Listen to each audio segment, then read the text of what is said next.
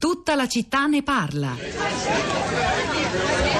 Guarda! Un mondo costruito sull'illusione! Emozioni sintetiche sotto forma di pillole! Guerra psicologica sotto forma di pubblicità! Sostanze chimiche che ti alterano sotto forma di cibo! Lavaggi del cervello sotto forma di media! Bolle isolate e controllate sotto forma di social network!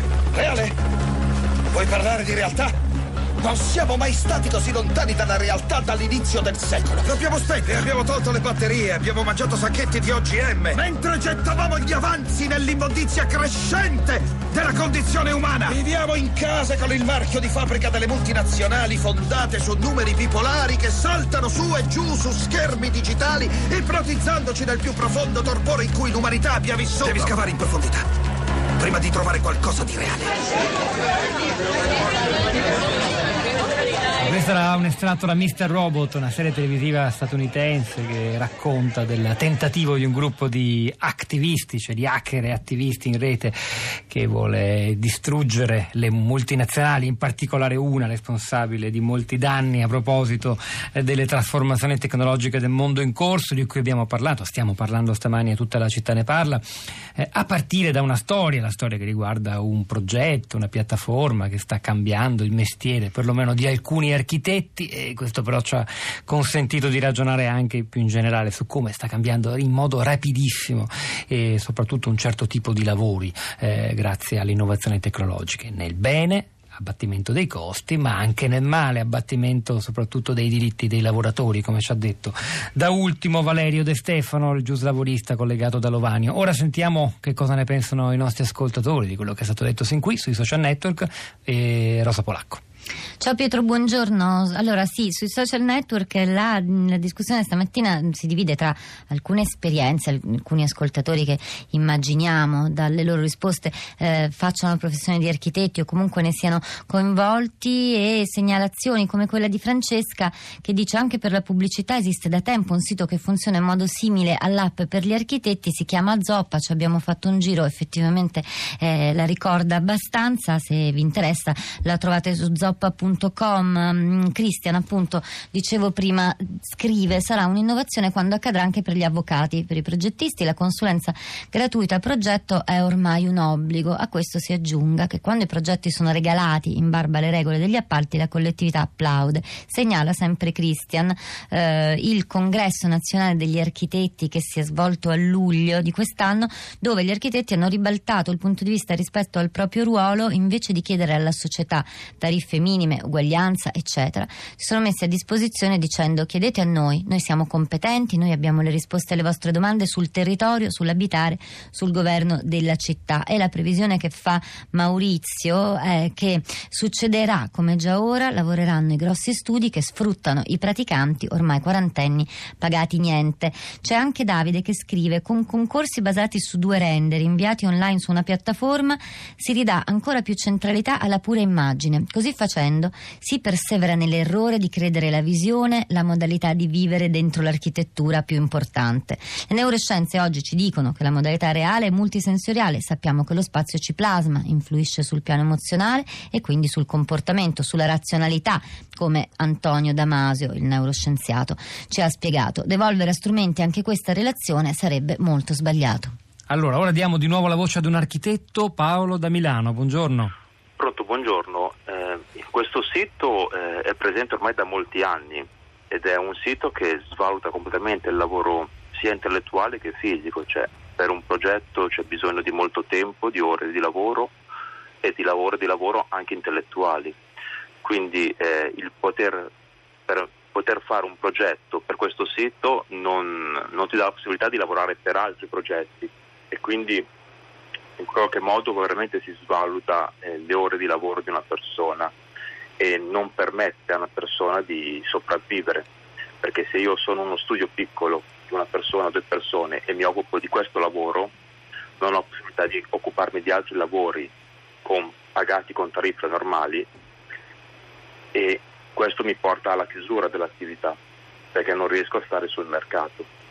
Quindi questo lavoro è concesso soltanto a chi si può permettere di dedicare due persone all'interno dello studio soltanto a questo lavoro. Mentre le altre persone lavorano a tariffe normali, tra virgolette. Paolo da Milano, io la ringrazio per la sua testimonianza che va per correttezza messa insieme invece alle cose direi invece di segno positivo rispetto all'esperienza di fruizione di questo sito in particolare, Gopillar o altri simili, Andrea Coppola che abbiamo avuto come ospite poco fa, quasi all'inizio di tutta la città ne parla. Grazie Paolo, andiamo in provincia di Cagliari dove è collegato con noi Francesco che di mestiere però non fa l'architetto ma l'agricoltore. Francesco. Esatto, buongiorno. buongiorno. Io faccio l'agricoltore e produco pomodori. Negli ultimi anni io mi trovo eh, a confrontarmi con il mondo. Questo perché? Perché non ho un'associazione di categoria dove sono stabiliti dei prezzi minimi, cioè le tabelle. Non capisco perché certe corporazioni o comunque certi mestieri, architetti, avvocati, notai, poi non parliamo dei notai che sono a numero chiuso eh, quasi a livello monarchico, passano da padre in figlio. Non capisco perché questi debbano avere una tabella minima e, e a quel punto c'è pochissima concorrenza, invece io devo confrontarmi col mondo e parlo di tutti gli agricoltori d'Italia, avendo merce che arriva da ogni dove senza i controlli fitosanitari ehm, dovuti. E, e non dimentichiamo che il cibo è la cosa principale. Prima di ogni altra cosa noi ci nutriamo, in base al cibo poi avremo probabilmente allergie, malattie, eccetera. Tutto qua. Grazie Francesco, dalla Sardegna eh, andiamo a Bologna, c'è collegato con noi Stefano che è anche lui architetto, molti architetti oggi. Stefano, buongiorno. Sì, buongiorno, ma innanzitutto volevo solo rassicurare l'ascoltatore di prima, nel senso che le tariffe sono, ahimè, un lontanissimo ricordo, quindi noi non abbiamo assolutamente più nessun tipo di tariffa fissa. Siamo lavoratori precari, siamo sul mercato come tutti e quindi ci dobbiamo confrontare col mercato, quindi magari ci fossero ancora le tariffe fisse, non ci sono più. Io ho scritto solo per dire che il discorso di Co-Contest e di queste altre eh, piattaforme qua, con, al, al, di là dei problemi che possono presentare sulla tutela dei diritti dei lavoratori, non credo costituiscano un vantaggio significativo per l'abbassamento dei costi. Perché? I costi oggi nell'edilizia al di là della produzione vera e propria, nel, nel, campo delle spese tecniche sono dovute a una burocrazia impazzita, impazzita da dieci anni, che costituisce un costo pesantissimo per i committenti, sproporzionato rispetto alle stesse spese necessarie per le opere. Quindi sul concorso, sul progetto della ristrutturazione dell'appartamento, io posso capire che si risparmino i 500 euro, il problema saranno i 10.000 che saranno necessari per fare le 100 pratiche in gran parte inutili e le scartoffie che il committente dovrà sobbarcarsi anche per fare un intervento minimo. E per le quali ci vorrà forse in, in, futuro una digitalizzazione, quella sì, ma della pubblica amministrazione. Ma quella c'è già, ma c'è, a, a, eh. costituisce un costo anche quella? Perché tu oltre a fare la pratica, io oggi devo portare in un comune di, vicino a Bologna le copie cartacee della stessa cosa che ieri ho mandato in forma digitale. Grazie Stefano, è stato grazie chiarissimo, grazie davvero Rosa. Allora, su Twitter con Aitao dice la standardizzazione c'è già, lavorano più i geometri degli architetti che fanno la fame per restare nell'ordine sono costretti a corsi di aggiornamento spesso inutili e superficiali che sono un business per l'ordine. Poi c'è Alessandro dice non è la tecnologia che ruba i posti di lavoro, è la mancanza di innovazione tecnologica che li ruba, cioè non li crea.